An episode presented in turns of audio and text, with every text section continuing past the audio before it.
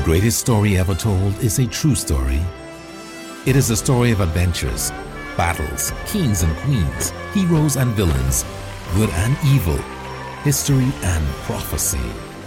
It is your story. Come join the adventure of the Bible story. Chapter 157 A Fiery Trial After faithfully obeying God and refusing to bow down to the massive golden idol, Shadrach, Meshach, and Abednego found their lives in peril. They had defied King Nebuchadnezzar, the most powerful king on earth. But they had obeyed the King of the universe, the Almighty God. Their enemies were quick to jump on the chance to bring about their downfall. Once Nebuchadnezzar was informed of the Jews' disobedience, he ordered their arrest. Babylonian guards burst into the room where the three were gathered and seized them. The three young men were brusquely brought before the king.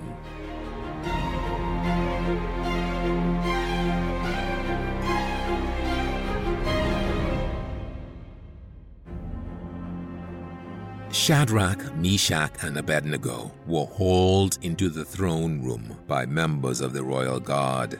As they approached the king, they saw the adviser who ordered their arrest grinning fiendishly, which prompted an unsettled feeling in their stomachs. Nebuchadnezzar looked sternly at the three Jewish lads. Is it true, Shadrach, Meshach, and Abednego, that you refuse to worship the golden statue as I have commanded to be done? The king demanded. I have shown you much favor in my kingdom and have given you lofty positions. Yet you won't even worship my gods? Nebuchadnezzar looked at them sternly. Then his countenance softened for a moment. But I am a just and merciful king. He continued, Therefore, I will give you one more chance. When you hear the musical ensemble play again, you will fall to your knees and worship the golden statue. His eyes narrowed once again. If you will not, my men will throw you into a burning fiery furnace that same hour as punishment for defying me. Do you think the God you worship can deliver you from my hand? The king looked upon the three Jewish men, certain they would submit. They were valuable and gifted administrators in his government, but he would not tolerate rebellion. Shadrach, Meshach, and Abednego wasted no time in responding to the king. King Nebuchadnezzar, we have already decided. One of the men began. If it be his will, the God we obey and worship will save us from death in the fiery furnace, and from further punishment by you. But if he decides not to intervene, we would sooner die in the flames of your furnace than bow down to your false gods and the golden statue. The entire throne room was deathly silent. The nobles and wise men stared in disbelief. These three Jews had dared to disobey and insult the most powerful man in the world. They hadn't even hesitated or thought twice about their decision. Shadrach, Meshach, and Abednego did not walk by sight, but by faith. They faced their life and death trial with perfect confidence in God. Many years later, Jesus Christ said that God's people would be brought before kings and world leaders and would have no worry about what to say. He said that God would give them the words to say through His Holy Spirit. Shadrach, Meshach, and Abednego, like so many of God's people through the ages, were a spectacular witness before a king and a noble example to unbelievers.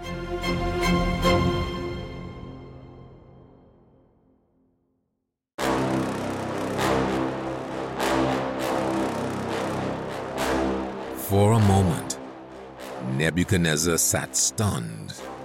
No one had ever dared speak to him in such a way. His astonishment quickly turned into rage. Bind these men hand and foot immediately. The king roared in fury. They will die this very hour. They have rejected my benevolence and rebelled against me, so cast them into the furnace. Stoke the fires hotter, seven times hotter than necessary. These Jews will pay for their insolence. Nebuchadnezzar was so overcome with wrath that he had the furnace temperature exceed its designed limit. Who will save you now? The king shouted, spittle flying in his rage. Shadrach, Meshach, and Abednego exchanged glances. Would God protect them? It appeared he was going to allow them to experience the full heat of this fiery trial. The king's mighty men shoved the three to the ground and bound them. The Jews knew they faced imminent death without God's intervention, but they did not struggle. The furnace was probably nearby on the Babylonian plain.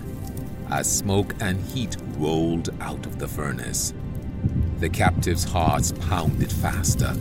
The heat emanating from the glowing furnace doors was oppressive. Throw them into the furnace, the king demanded.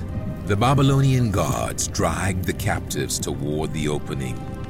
They paused before they were close enough to throw the men into the inferno. Flames were licking the entrance, nearly touching Nebuchadnezzar's men. Sweat rolled into the guards' eyes, and their faces burned from the scorching heat. But they set themselves to carry out the king's orders.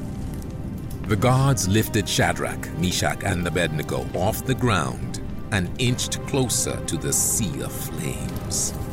They swung the Jews backward and prepared to toss them in. Shadrach, Meshach, and Abednego closed their eyes, and their bodies tensed as they prepared for destruction. The soldiers threw the Jews into the devouring heat. The three disappeared into the smoke and blinding light. Immediately, white hot flames shot out, striking the mighty Babylonian guards, killing them instantly. A stunning sight. King Nebuchadnezzar was displeased by the loss of his mighty gods. But at least the rebellious Jews had been extinguished. The Babylonian court of governors, princes, and counselors had watched flames engulf the three men. The advisor who had orchestrated the downfall of Shadrach, Meshach, and Abednego grinned as he imagined a promotion in his future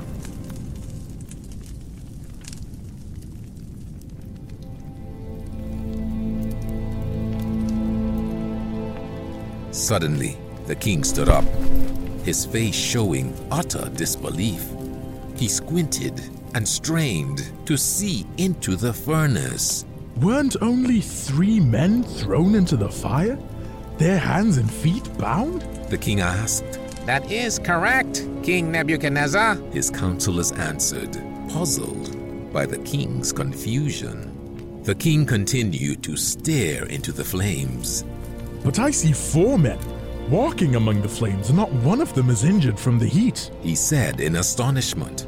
And the fourth man looks like the Son of God. A collective murmuring overtook the court. It was impossible that the three Jews could have survived when the bodies of the Babylonian gods still lay at the mouth of the furnace. Most stood in confusion, some in disbelief. Others thought the king had lost his mind. Nebuchadnezzar walked carefully toward the mouth of the fiery furnace, shielding his face from the intense heat with his hands. He called out, Shadrach, Meshach, Abednego, servants of the Most High God, come out of the flames to me. In one of the most amazing moments in history, the entire court of Nebuchadnezzar, probably several hundred people, saw Shadrach, Meshach, and Abednego climb out of the flames and walk back to the place where, a few moments ago, they had been bound and helpless.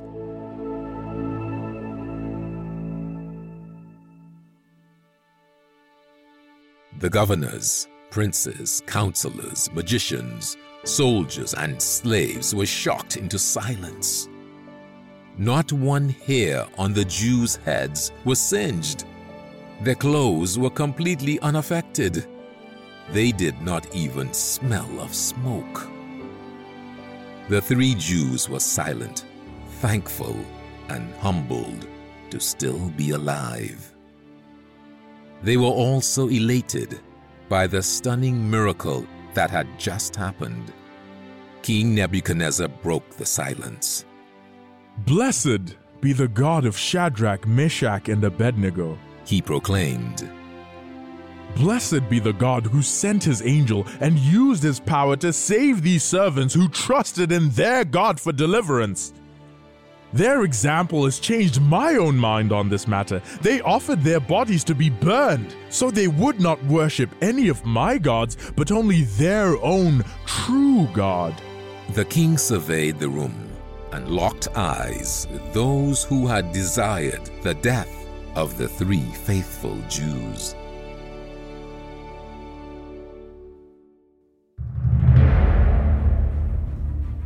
I, King Nebuchadnezzar, make a decree. The king spoke loudly. Scribes in the court frantically began recording his words. Any people, nation, or any spoken language that utters a word against the God of Shadrach, Meshach, and Abednego shall be cut into small pieces and completely destroyed. Their houses and cities will be made a dust heap. There is no other God that can save or deliver as we have witnessed here today.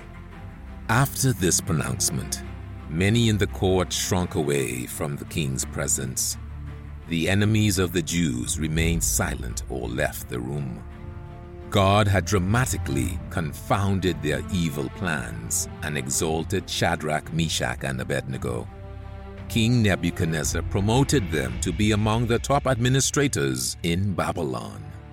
God used these three men to be a witness to the most powerful king in the world. They had complete faith in God, knowing he would either deliver them through a miracle or they would be resurrected as spirit beings. Christ personally intervened in this instance and walked with Shadrach, Meshach, and Abednego in the fiery furnace. Nebuchadnezzar had special exposure to God's loyal servants in Babylon, and he witnessed some of the most dramatic miracles in the Old Testament. The 70 year Jewish captivity in Babylon was a key part in God's plan, and he was personally involved in this Gentile king's life perhaps more than any other Gentile ruler in the Bible. God was teaching this rich, powerful, arrogant king where the real authority in the world lay. Sadly, however, even after witnessing this astounding deliverance from the fiery furnace, King Nebuchadnezzar reverted to his arrogance and proved unwilling to humble himself and submit to God's will.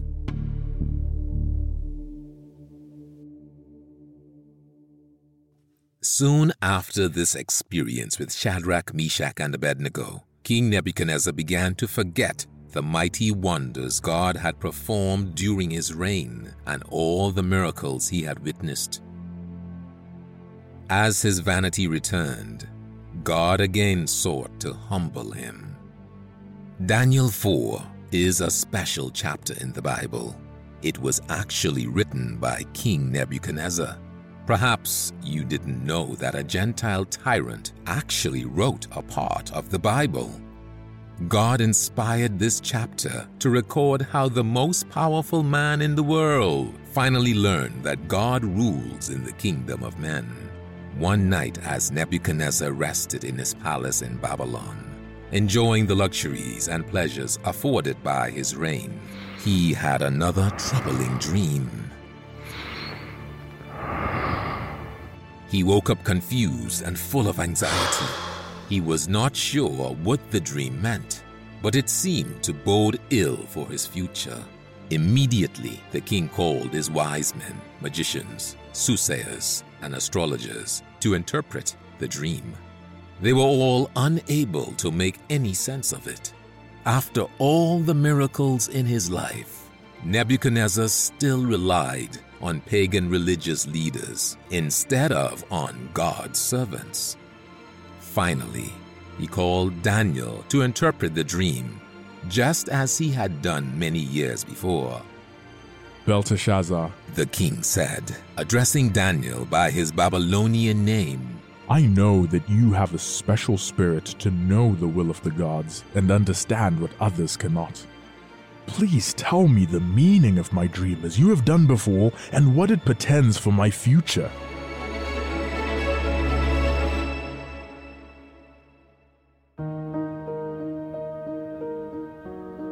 After Daniel agreed to do so, Nebuchadnezzar collected his thoughts, his face filled with anxiety. This is the dream I had when I was sleeping in my bedchamber. He said, I saw a massive tree seeming to encompass the entire earth.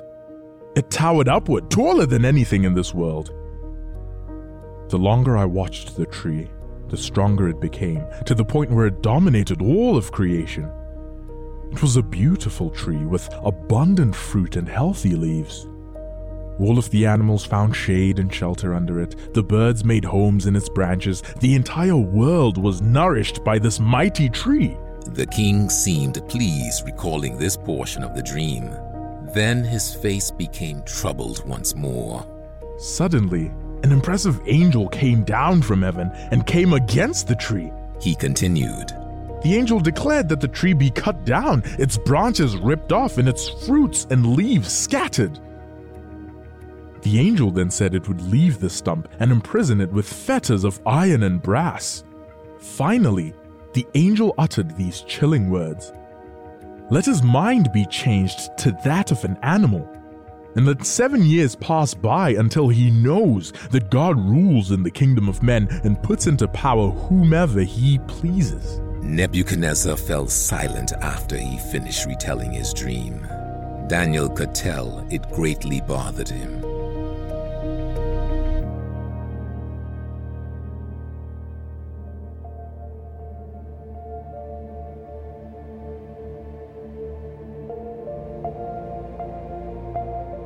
Belteshazzar, I have told you my dream.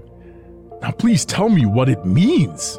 The king commanded, All of the wise men of Babylon couldn't, but I know the spirit of the gods will help you to know the meaning. Daniel told the king he would seek the answer from the true God of heaven. He departed from the king's presence and prayed, asking God to reveal the meaning. One hour passed. By the time Daniel returned to Nebuchadnezzar with word from God, he was greatly troubled by the interpretation of the dream. Don't let the dream trouble you. Nebuchadnezzar told Daniel, Whatever it means, you must tell me what your God says. My king, I hope the dream is meant for your enemies. Daniel began. The great and mighty tree that you saw, the tree that nourished the earth, is you, O king. You have become strong and powerful, ruler of the world's greatest empire. Then you saw an angel come down and proclaim what would happen to the tree with only the stump left. Here is the interpretation, King Nebuchadnezzar. Daniel paused. Nebuchadnezzar, with a grave look on his face, nodded his head, prompting the prophet to continue. This is the message that comes from the Most High God. Just as the tree was cut down and shackled to the ground, so shall you lose your human mind and act as an animal. They will chase you from living among humans, and you will eat grass like a cow and become wet with the morning dew. You will be like this for seven years until you finally submit to God as the one who rules over you. My king, please accept my advice. Daniel pleaded, Stop breaking God's law as you have been taught, and show mercy and compassion to those whom you rule. God will show mercy on you if you do these things and extend your peace of mind. The interpretation stunned Nebuchadnezzar. He was world ruler. He had no enemies to fear. Wasn't he the one responsible for all of his riches and power? Yet God demanded he humble himself. He motioned for Daniel to leave. King Nebuchadnezzar may have been repentant at first, as so many people are after being corrected. Many fear the consequences of sin and turn to God temporarily, but soon they drift back toward their former way of life. Nebuchadnezzar had been given some understanding of God's law by Daniel, and God held him responsible for what he knew the king had seen many dramatic miracles that should have proved to him that the God of Israel is the only true God. However, Nebuchadnezzar failed to learn these lessons. A year later, the king was walking in his large, glorious palace in Babylon. As he admired the splendor around him, he said to himself, Look at how great Babylon has become. Hasn't this mighty palace and this great empire been built by my own hands and to honor my majesty?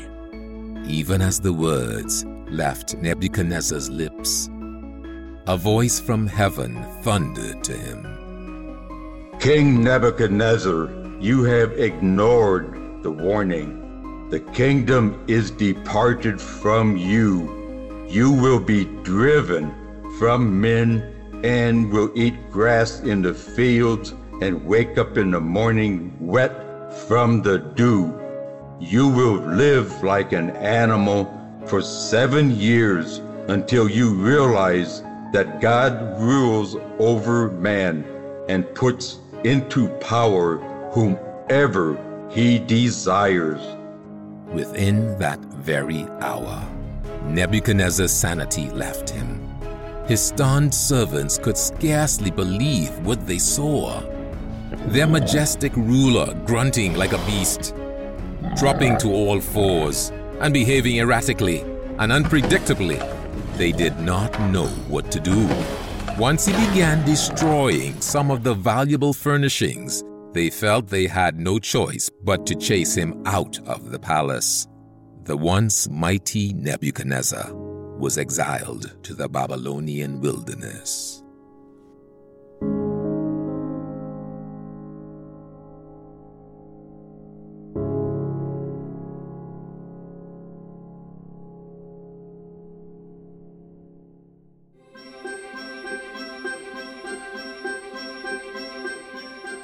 To be continued in our next episode and continue the adventure by reading the Bible story.